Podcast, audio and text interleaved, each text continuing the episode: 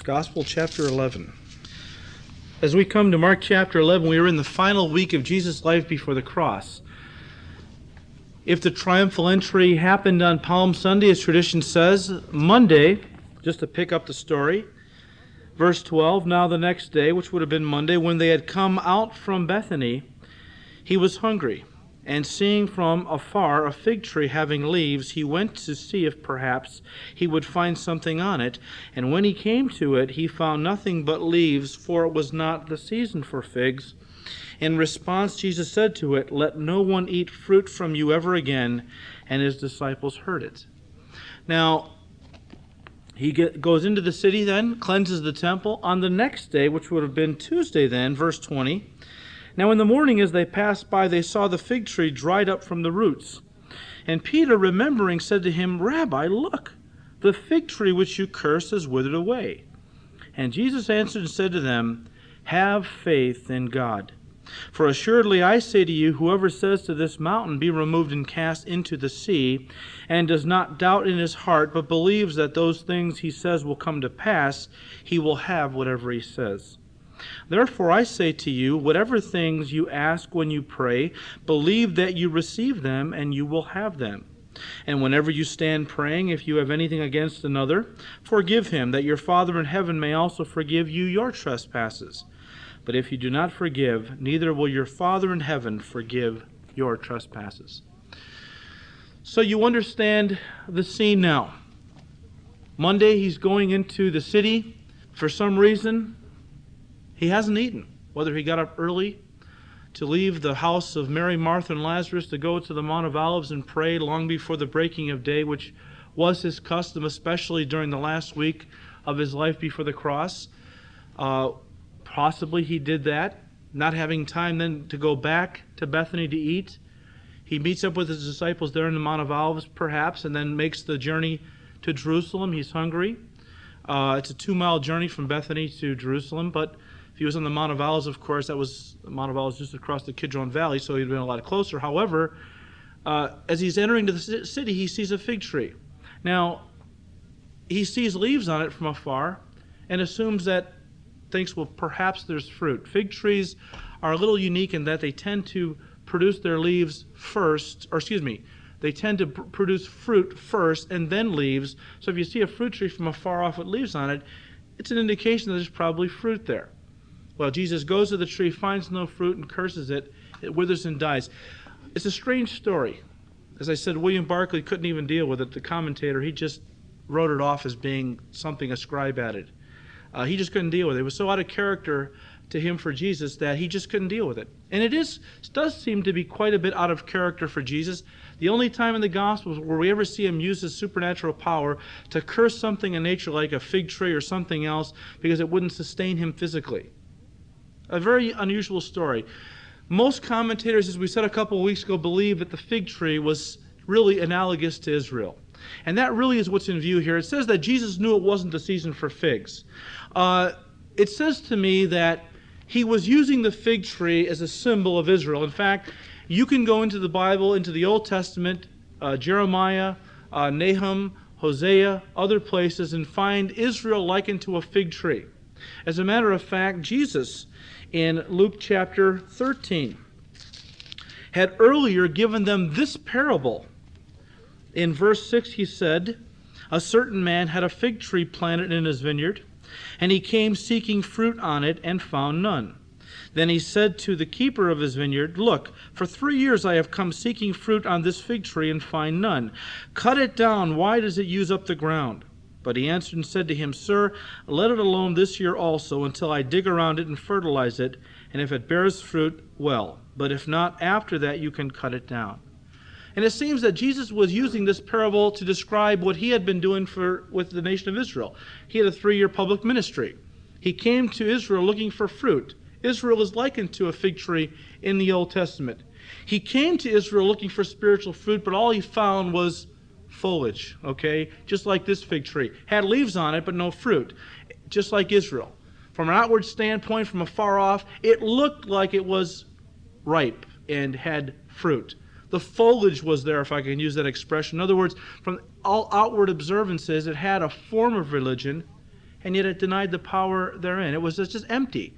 There was no real spiritual fruit. All it was was ceremonies and rituals and dead orthodoxy, but nothing real, nothing alive, nothing of real spiritual consequence. And so the fig tree in this story is probably being used by Jesus Christ to symbolize the nation of Israel. How he came looking for fruit, but found none. Therefore, they were cursed. 38 years later, uh, they were wiped out. Uh, Titus, the Roman general, came, killed a million six hundred thousand Jews, destroyed the temple. The Jews were scattered throughout the world, uh, which they basically remained until beginning of this century, and of course then became a nation in 1948. The next day, when the disciples came by the fig tree, they were amazed not because it had died. They knew why it had died. Jesus had cursed it. They were amazed that it died so quickly. See? And Jesus used the, the opportunity to teach them about faith and about prayer. Now, you have to understand that this was the last week of his life before his crucifixion. As we have said before, the last six months of his ministry, he kind of withdrew from the crowds, the multitudes, to spend more and more quality time with his disciples because soon they would be taking up the mantle of his ministry as he was about to be taken from them, and they needed to really be built into by him. And so he was doing this.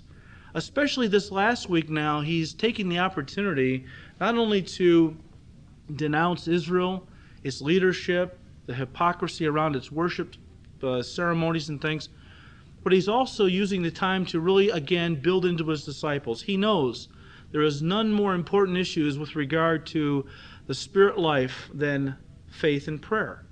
And so he uses this opportunity to teach them about these two very important things.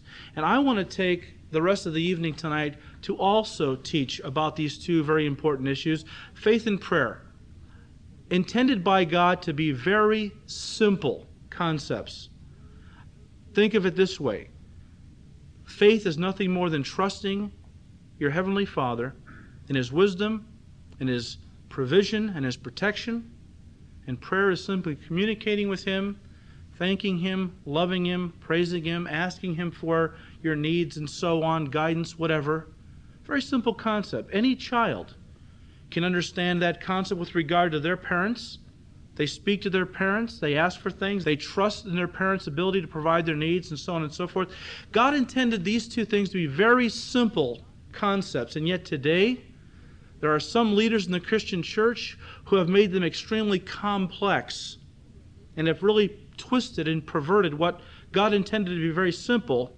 They have made it very twisted, very complicated, and much of it is because of their own selfish, greedy agenda, which they're trying to promote through their teachings and all. Because of it, a lot of people today in the church, believe it or not, have no idea what true faith is really all about, and they have a real warped concept of prayer in general. In 1970, a book was published called Jonathan Livingston Seagull. Tens of thousands of copies sold in Christian bookstores. It was nothing more than Hinduism dressed up in positive mental attitudes, success motivation, psychological terminology. That's all it was. Its author, Jonathan Bach, said the whole thing was dictated to him by a, a, a disembodied spirit out on the astral plane. Paul warned us. He warned us that in the last days, especially, some would give heed to seducing spirits and doctrines of demons. He warned us about this. He associated it with a great apostasy that he said was coming into the church. The word apostasy means a turning away from the truth or the faith. This book was read by thousands of Christians, especially Christian businessmen that had copies of the book in their offices with a picture of Jonathan on the cover flying through the air with the caption underneath that read, I can because I think I can. Well, if you remember, if you're a Star Wars fan, that's about the same thing Yoda said to Luke Skywalker. Yoda, by the way, was just a, uh, nothing more than a yogi, a little short yogi. He was a Hindu master, basically, although he didn't come across that way in the movie. He came across as a master. But uh, remember when Luke crashed his, um, his fighter, his uh, starfighter, into the swamp on this planet, and it went under?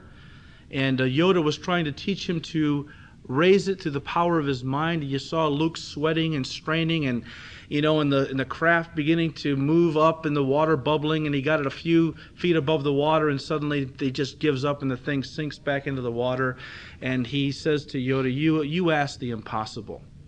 And Yoda walks over this little two and a half foot midget yogi and all of a sudden, through the power of his mind, he raises the thing right out of the water and sets it on the dry ground. And he says to Luke, he says, that's your problem. You can't because you think you can't. Do you know that there are thousands of well intentioned, sincere Christians who believe that's what faith is?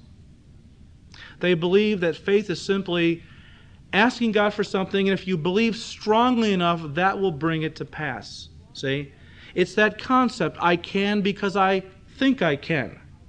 And this is really nothing more than I believe the evidence of the apostasy coming into the church. It's nothing more than Hinduism, which has been kind of dressed up in pseudo Christian terminology. It's Christianized Hinduism, is all it is. Because the Hindus have always believed that the universe around us, the world around us, is really not real. It's an illusion created through the power of our mind called a Maya. That's what they believe.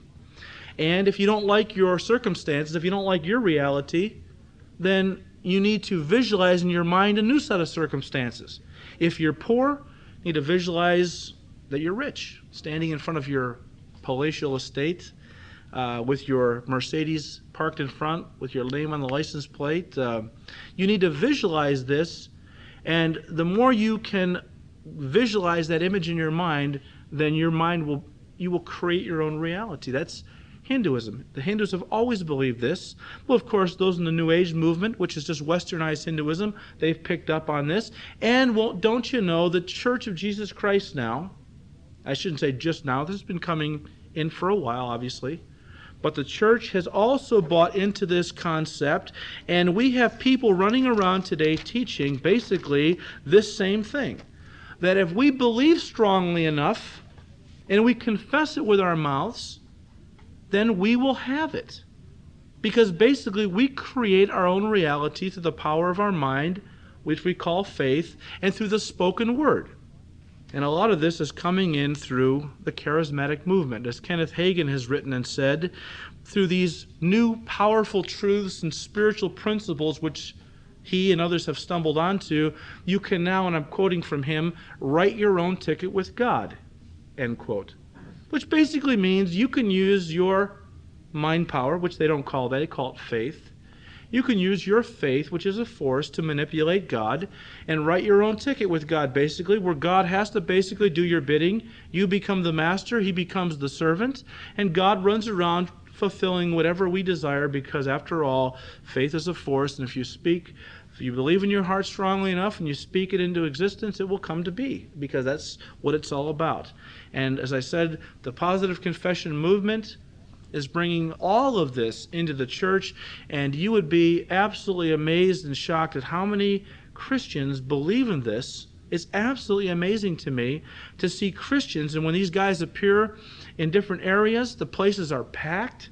They're turning people away Thousands and thousands of people come to hear Hagin and Copeland and Capps and others like them because people want to write their own ticket with God. They don't want to basically say, Not my will, but thine be done, Lord. They want to be in control. And that goes back all the way to the Garden of Eden, basically, when man basically threw off the yoke of God, which I won't liken really to a yoke, but God said, Look, obey me and I'll bless you. And man said basically to God, I will not have you reign over me. And so when man disobeyed God and ate the forbidden fruit, it was an act of, it was man's declaration of independence from God. Man was basically saying, I'm not going to do what God has said, I'm going to do what I want to do. I want to be in control. I don't want to be under God's authority. I want to do my own thing. And that attitude has remained to the present day. And the church has found some way now to bring it into the church and sanctify it in a sense and make it sound spiritual when in reality it's the same old selfish lie that Satan told Eve in the Garden of Eden. You don't need God. You can become a God yourself. Just go ahead and eat the fruit God told you not to eat because He's withholding from you something that's basically good. He doesn't want you to become like Him. And so, again, Satan pictures or casts himself as the friend, and God is the adversary, and people, Adam and Eve bought into it back then, and people are still buying into it today. And it's coming into the church wholesale. And I think we need to understand, you know, some of what these folks believe, and if we're going to be able to address these things and to contend for the faith against these false doctrines. Quickly, just some of the basic tenets of the positive confession faith movement. First of all, they believe that man is a little God. That man is basically in God's class. Kenneth Copeland said, and I quote, We are a class of gods. God Himself spawned us from His innermost being. You don't have a God in you, you are one. End quote. And many others are saying the same basic thing. This doctrine that basically we are God is the cornerstone doctrine of the positive confession movement, but not just their movement. It's the cornerstone of Mormonism, the New Age movement, Hinduism, and it's the same basic lie that Satan told Eve in the Garden of Eden. You will not surely die, you will become like God. And that's what man has always wanted to ascend to godhood. Why? Because if I'm God, I don't have to answer to anybody but myself. I can do whatever I want. I can have whatever I want. So we've, you know, man has tried to find a way to elevate himself to that place, and we have people in the church that have just done just that. They are going around telling people, Christians, hey, look it. When a cow has an offspring, what does it have? As a calf, a baby cow, right? Kitten, she has offspring. What does she have? Baby kittens, you know, baby cats, right? Dogs, when they have offspring, what they? they have puppies, baby dogs. When God has offspring, what does He have? Baby gods, little gods, and that's that's almost a direct quote from one of the leaders in the movement. They believe that we were the spawn of God, therefore we are God, just like He is. Another one of their beliefs is that faith is a force that both God and man can use for our own purposes. Charles Capps, one of the leaders in the movement, has said, and I quote, God's word in your mouth produces a force called faith. It generates a spiritual force called faith. End quote. Now, this is where they're coming from. Kenneth Copeland said, and I quote, Faith is your servant. It's a fourth force, just like gravity, and we can use uh, it because we are part of God and have all of His capabilities.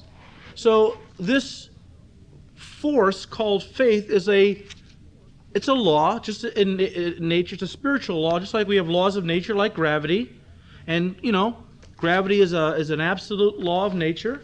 Well, there are spiritual laws, and faith is one of those spiritual laws. It works as a force that works according to certain laws, just like gravity does, and we can manipulate it and use it for our own uh, purposes. Hebrews chapter 11, verse 3 says, By faith we understand that the worlds were framed by the word of God. But faith teachers today have turned that around and they are saying, We understand that it was by faith that God framed the worlds. So the Bible says we know by faith that God framed the world, that God created the universe. They say, oh, no, no, it really says that we know that God by faith created the universe. In other words, God used a force called faith to create the universe around us. See, it was this force that we call faith. Dave Hunt, in his book Beyond Seduction, goes on to say, this charismatic version of the metaphysics of mind science cult is gaining increasing credibility in the church. It is an extremely serious heresy. The object of faith becomes faith itself as a cosmic force. Attention is devoted to and techniques are developed for getting faith in faith instead of having faith in God. What did Mark what did Jesus say in Mark 11:22? Have faith in what? Your faith? Have faith in God. See, that's why we're going through this. This is one of their favorite texts, Mark 11 23 through 24. But they oftentimes don't quote Mark 11 22. See? They will quote by faith you can move mountains and whatever you want and ask you'll get and so on. If you if you believe that you have received it you will have it. And they quote all of this but they leave out mark 11:22 which says have faith in god. See? Not have faith in your faith which makes faith some kind of a force but simply again taking a simple concept like faith which we could use in a different term and say trust in god they have turned this into a something that's a force, something that's a power in and of itself. See, they've taken something that was intended to be very simple and have twisted it into something complex, something that sounds very spiritual and yet something that's totally unbiblical, something God never intended it to be. Dave Hunt goes on to say in a 1986 book titled How to Have Faith in Your Faith. This is where Kenneth Hagin is coming from. He's considered to be the founder of the faith movement, uh, but he has written a book called How to Have Faith in Your Faith. He explains that because faith in God comes by hearing the Word of God, say that's what Romans 10:17 comes says uh, you know, uh, faith comes by hearing and hearing by the word of God. He says, faith in God comes by hearing the word of God. Therefore, he says, faith in your faith comes by hearing yourself speak your faith. In his booklet entitled Having Faith in Your Faith, he writes, and I quote, That's what you've got to learn to do to get things from God. Have faith in your faith. It would help to get faith down in your spirit to say out loud, Faith in my faith faith in my faith. Keep saying it until it registers on your heart. I know it sounds strange when you first say it. Your mind almost rebels against it, end quote. Well, Dave Hunt goes on to say, of course the mind ought to rebel against such a teaching. But we are urged to put aside reason and common sense and the clear truth of God's Word and begin instead to repeat this phrase over and over until we finally accept it. This is a brainwashing procedure that has led untold thousands of Christians into delusion and finally disillusionment and has brought many to a denial of God and a complete loss of faith in Him. The third thing they believe is that this force called faith, faith's force is released by speaking words. So we are God's. That's important because that sets the stage for the power in my words. You're going to see in a moment how that God spoke and things happen, right? In the beginning, God said, Let there be light. There was light.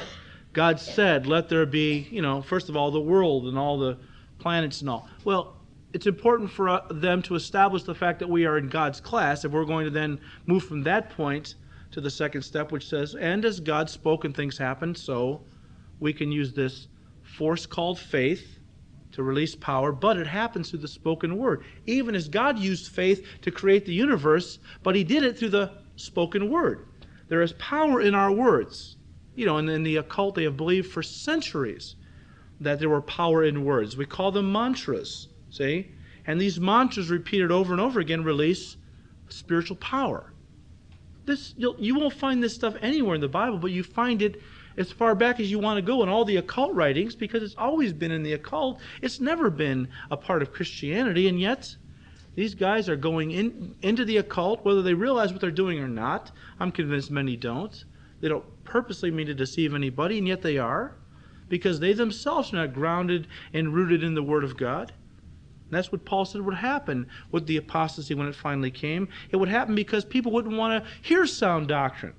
They wouldn't want to be taught sound biblical teaching. They would want to hear what they want to hear. They would turn their ears away from the truth and gather to themselves teachers who would tickle their ears. That's why people are getting swept into these delusions and deceptions because they're not grounded in the Word of God.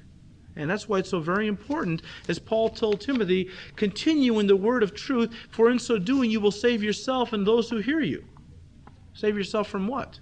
Save yourself from hell? Timothy was already saved. Save yourself from false teaching, false doctrine. And those who hear you, you'll save if you just constantly teach them the truth. Well, they believe that this force called faith, the power is released through speaking words. Charles Capps. And you know, Listen to what these guys are saying. I mean, it almost knocks you off your chair. Listen to what these men, supposed men of God, are teaching these thousands of people that they have under them. Listen to what they're saying. Charles Capps, one of the leaders in the positive confession movement, says, and I quote, This is not theory, it is fact. It is spiritual law. It works every time it is applied correctly. You set them, spiritual laws, in motion by the words of your mouth. Everything you say will come to pass. End quote. Paul Yonggi Cho, who pastors the largest church in, in the world in Seoul, Korea, but is into some very strange things, he says, and I quote, by the spoken word, we create our universe of circumstances. Now, does that sound like Hinduism? We create our universe of circumstances. You create the presence of Jesus with your mouth. He is bound by your lips and by your words. End quote. So now I'm control I'm the Lord, basically. I'm God. Jesus is my servant. And every time I call him down here, hey Lord, get Jesus, get down here, basically. He is bound by my words to come and do my bidding and whatever. Again, Charles Capps says, and I quote, Words are the most powerful thing in the universe. Dave Hunt goes on to say God presumably used this power residing within words to create the universe, and that same power is allegedly available to us as creatures, quote, in God's class, very capable of operating uh, in the same kind of faith, and unquote. That's what they believe. And here's what Charles Capp explains it to be. He said, and I quote, Words are containers. They carry faith or fear, and they produce after their kind. God is a faith God. God released his faith in words. End quote. So God used this force called faith too. See? That's how he created everything. Again, Charles Capps lays out the basics of his this theology of positive confession Dave Hunt goes on to say Capps presents what appears to be an evangelical version of Christian science. Founder Mary Baker Eddy's teachings that Jesus was a scientist who simply applied the laws inherent in the universe and that we can demonstrate the same truth in our lives by a scientific application of spiritual laws. That's what Christian scientists believe that Jesus didn't really have any uh, innate supernatural powers. Uh, he certainly wasn't God in human form. He was just a scientist. He was ahead of his time. He understood certain laws of nature and spiritual laws that most people in his day were ignorant to, and he just applied those laws, and things happened, and people thought he was God, but he really was just a guy who understood. He was just ahead of his time, a scientist well ahead of his time. And that's what they believe. Well, as we're going to see in a moment, Christian science is a a cousin, really, to the whole positive confession movement. I'll share that in a moment. But Charles Capps goes on to say God's Word is spiritual law. It functions just as surely as any natural law. Words governed by spiritual law become spiritual forces working for you. Man was created in God's class, a spirit being very capable of operating on the same level of faith as God. God released his faith in words. To imitate God, you must talk like him and act like him. The natural world is to be controlled by man speaking God's words. There was creative power that flowed out of the mouth of God, and you have the same ability dwelling or residing on the inside of you. This is not theory, it is fact, it is a spiritual law. It works every time it's applied correctly. This is where they're coming from. They believe that this force of faith is released through the spoken word.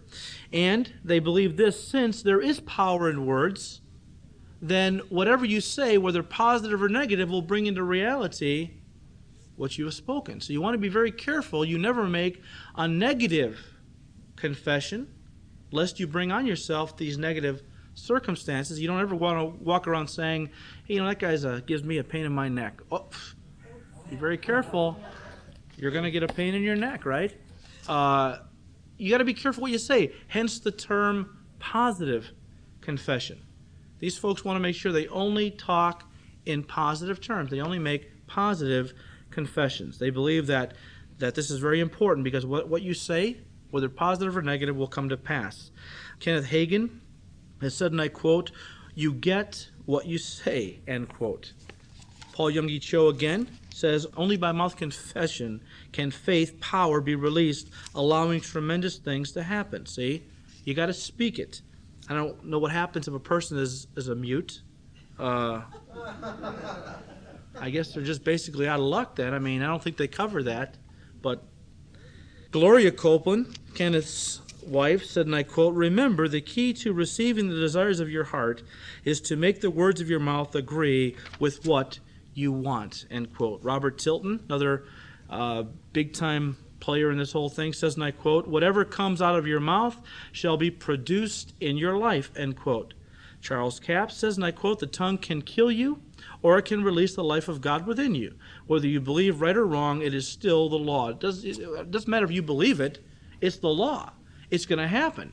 You don't have to believe in gravity for it to affect you, right? You jump off a building and say, I don't believe in gravity, you're still going to be affected by it.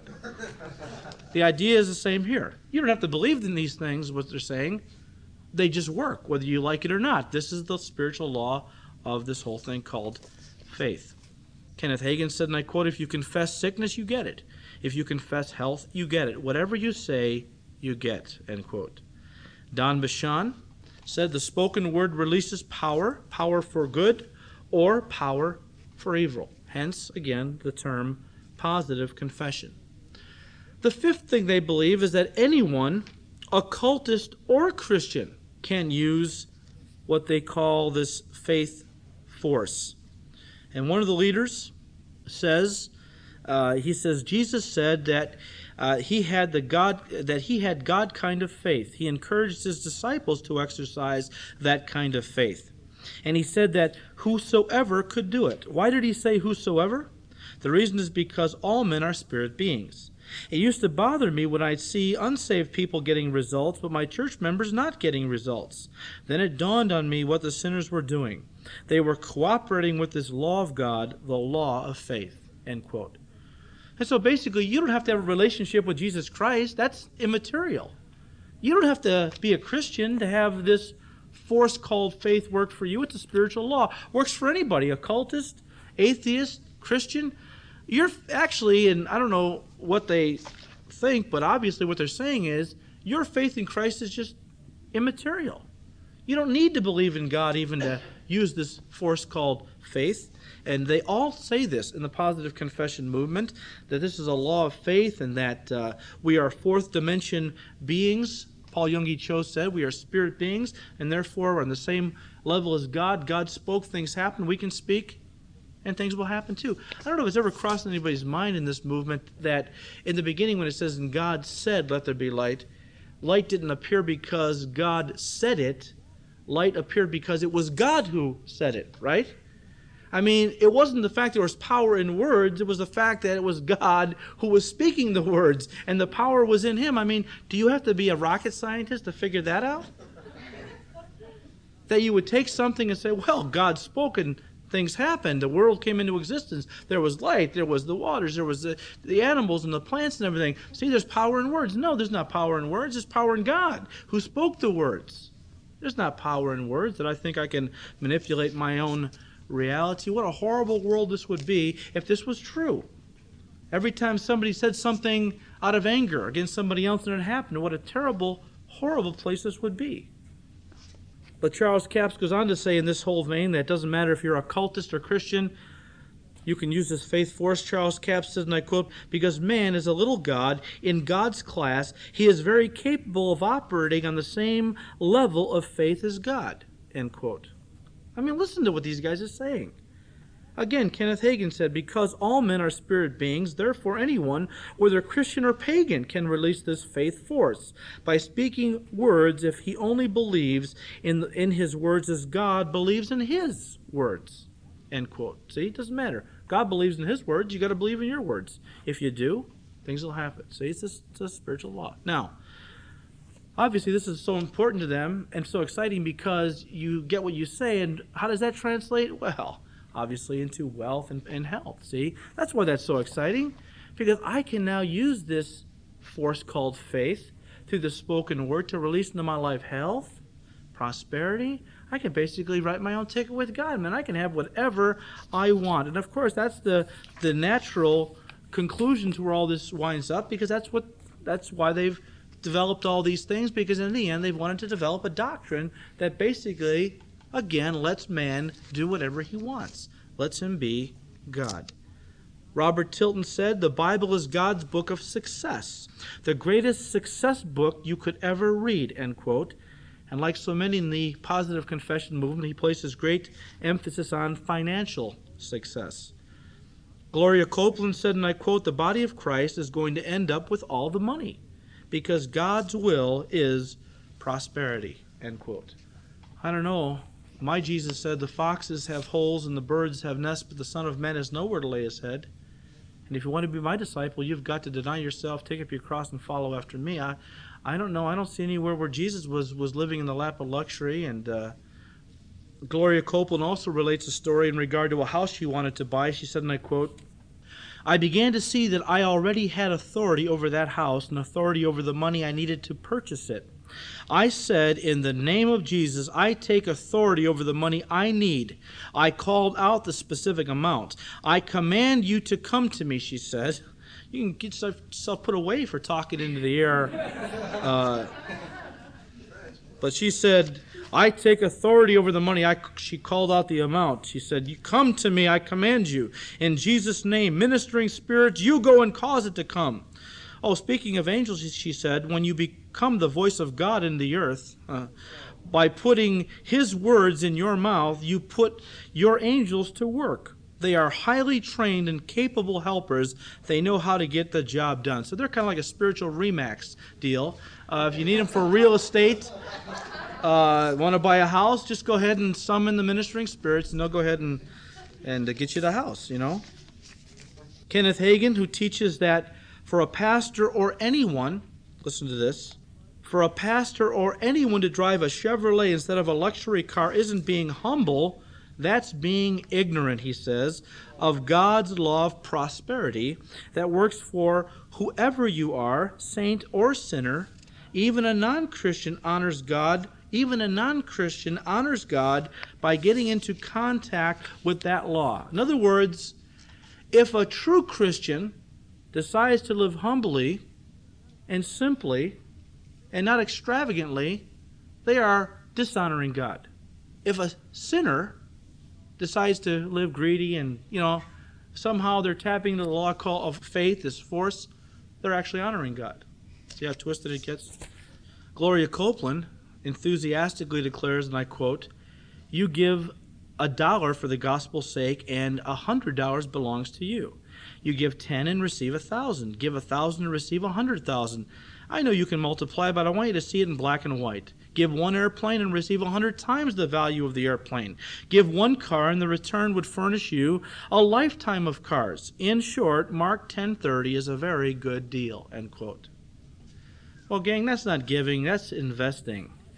And the Bible talks about us giving to God out of a right heart one of these characters, in attempting to justify the seed faith concept, you know what the seed faith is? You send in your, your donation. Okay? It's called a seed faith. You know, you're, you're planting your, your, your seed of faith in their ministry by your donation. Give a $100, and that's just a, a seed that's going to bring forth a hundredfold return. That whole thing.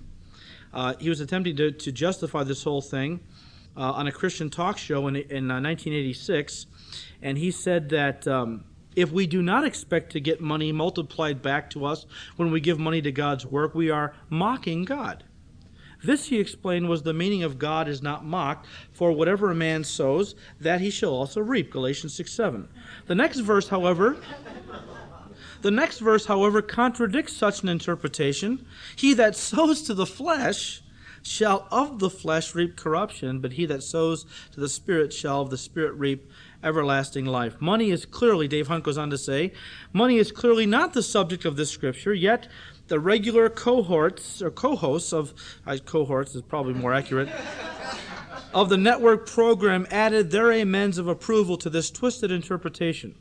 This same leader in the faith movement, whose teaching has influenced thousands and perhaps millions of people in the church, when asked by Time Magazine, Time Magazine went to this guy and says, Aren't you just tithing to get? He replied, Yes, yes, yes, a thousand times yes. I want to get healed. I want to get well. I want to get money. I want to get prosperous. End quote. Okay. So much for denying yourself. And finally, on an Amway motivational tape, Robert Schuller sums it all up, and we could spend a lot longer on this, but I think we're all sick enough. Here's our old buddy Robert Schuller. He said, and I quote, You don't know what power you have within you. You make the world into anything you choose. Yes, you can make your world into whatever you want it to be. Now, does that sound like teaching people that they don't need God? That basically they could be God themselves? Isn't that the very thing that Eve bought into in the garden? The very first sin that has brought all this tragedy into the world? And people blame Adam and Eve. Why am I suffering because of his sin? Well, man is basically making the same choice over and over today to disobey God and obey his flesh over against what God has said. But this mentality of wanting to, to play God, uh, it's always been in the world. And really, uh, it was C.S. Lewis who said, after he had studied all the religions of the world, basically said you could trace all of them back to two primary roots, both of which got their start in the Garden of Eden Judeo Christianity, which was the truth. God was there, God spoke, God gave the truth, which of course Judeo Christianity grew out of, and the lie, which Satan said, You shall not surely die, you shall become like God. You should become a God. That's Hinduism and Judeo Christianity both got their starts in the Garden of Eden. And from there, they have spawned basically all kinds of different, well, not Judeo Christianity. It has remained solid, of course, in what it believes and, and all it teaches. But of course, you have a lot of other groups that have, that have uh, formed off of Hinduism. This whole positive confession movement is traced back to Kenneth Hagin, who many believe believe him to be the father of the whole thing. In reality, it started with a man by the name of E.W. Kenyon. Uh, he was into something or who uh, created something called New Thought. And if you read what he believed, he believed basically everything that you hear in the positive confession movement that we are uh, spirit beings, that we are uh, gods in a sense, uh, that we uh, create things with the power of our words through believing them with our with our minds, and th- you know, it was all Hinduism basically, but he took it and developed something called New Thought. He was the founder actually of this whole concept, and it was New Thought that really brought into the church the positive confession movement because from Kenyon you had two branches. Kenneth Hagin took his teachings and from it became the founder of the positive confession movement, and Mary Baker Eddy took his teachings and she developed Christian science. Both came from E.W. Kenyon. He was the source. But he got his stuff right out of the mouth of Satan in the Garden of Eden, basically, because it goes back to Hinduism. That we are all, the God forces within all of us, that everything is just an illusion created through the power of our, our minds, and we can create our own reality and speak things into existence through the spoken word. It's, it goes back to the Garden of Eden, you see. Uh, Kenneth Hagin plagiarized E.W. Kenyon to a great degree. He took a lot of his teachings verbatim and claimed them as his own. This is where it comes from. It's not of God. It is not biblical. And I just wanted you to be aware of this because as we're in Mark chapter 11, uh, this is their favorite text. Uh, they will take you there always. Uh, if you've had any contact with those in the positive confession movement, this is where they will take you constantly. Back to Mark chapter 11, verses 23 and 24, it becomes one of the uh, basis for their whole belief and all of that. Now, we're not going to have time to get into it tonight. Next week, what we'll do is we'll look at these verses and see what Jesus was really talking about here. Okay? Uh, they're teaching us have faith in your faith. You are a God, which is basically what Hinduism believes. The God forces within all of us. But they believe you are a God. You can use this law called uh, faith. It's a force, it's a spiritual law. You can release its power through the spoken word. Doesn't matter who uses it, whether Christian or occultist, because it's a super it's a spiritual law. Anybody can use it and so on and so forth. And so you don't want to make any kind of negative confessions because you'll bring upon yourself uh, those things. You want to always confess positively and so on. But is that really what Jesus was teaching here? Obviously not. But next time we want to look at, well, just what did he mean when he said, Look, assuredly I say to you, whoever says to this mountain, Be removed and cast into the midst of the sea, you know, it shall happen. And Matthew says, if you ask you, you ask anything and believe uh, and you believe in your heart, it shall come to pass. I mean, that's pretty strong. I mean, here Jesus is saying, look, whatever you ask, if you believe you've already received it, you shall have it. Well, how do we answer that? That sounds pretty straightforward. I mean, sounds like these folks are teaching something that Jesus really did say. Whatever you ask, doesn't matter who you are. Uh, Jesus said it. You will have it if you speak it, if you ask for it. Well, next week we'll see that's that's exactly not what Jesus was talking about. Uh, it was something totally different, but we'll have to wait and see um, how this all fits into this all-encompassing, apparently this seemingly all-encompassing statement by Jesus that whatever you ask, no matter what it is, you'll have it. Well, we'll see next time. That's not what Jesus was talking about. Um, all right, let's pray. Father, we thank you, Lord, that you have adopted us into your family as your children.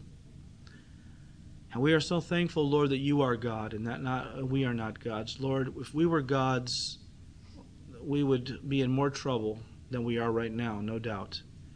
We thank you, Lord, that you alone are God, that you alone control the universe, that you alone work all things together according to your will, and that we can rest in your sovereignty and your providence and your power because you are in control, and I take personally a great deal of comfort in knowing that. I don't want to be God. I just want to be a son of God. I just want to be in your family, Lord, uh, I want you to be God and only you. And we thank you that you are. Lord, help us to understand because, Lord Jesus, you've said things that sometimes are, are difficult to understand. And we know your word is truth and we know it doesn't contradict itself. So help us to understand some of these difficult passages, Lord, that seem to contradict other things you've said. Obviously, we're not understanding them properly, Lord, as you have promised the Holy Spirit would lead us into all truth and under, open our understanding to all things that you said. And so, Lord, teach us your truth. Lead us in your truth, that we not interpret your word wrongly, but always rightly, that we might walk in its truths. We thank you, Lord.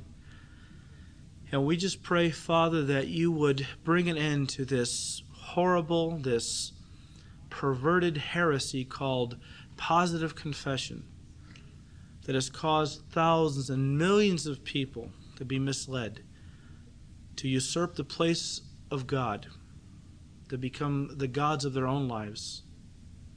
I just pray for them, Lord, that you bring them to the truth. And I pray that you will wake your church up to this deception and that you will cause these people to see that these men and women are nothing but greedy money grubbing opportunists who are only using uh, the name of Jesus to line their pockets. They think that godliness is a means of gain. And as, as your word says, we are to withdraw from such as these. We're not to even have fellowship with these kinds of people. Help us, Lord. Help them to see the truth. And help us to always walk in your truth, to have faith, not in our faith, but faith in our God who alone knows what's best for our lives. We thank you now, Lord. We ask these things in Jesus' name.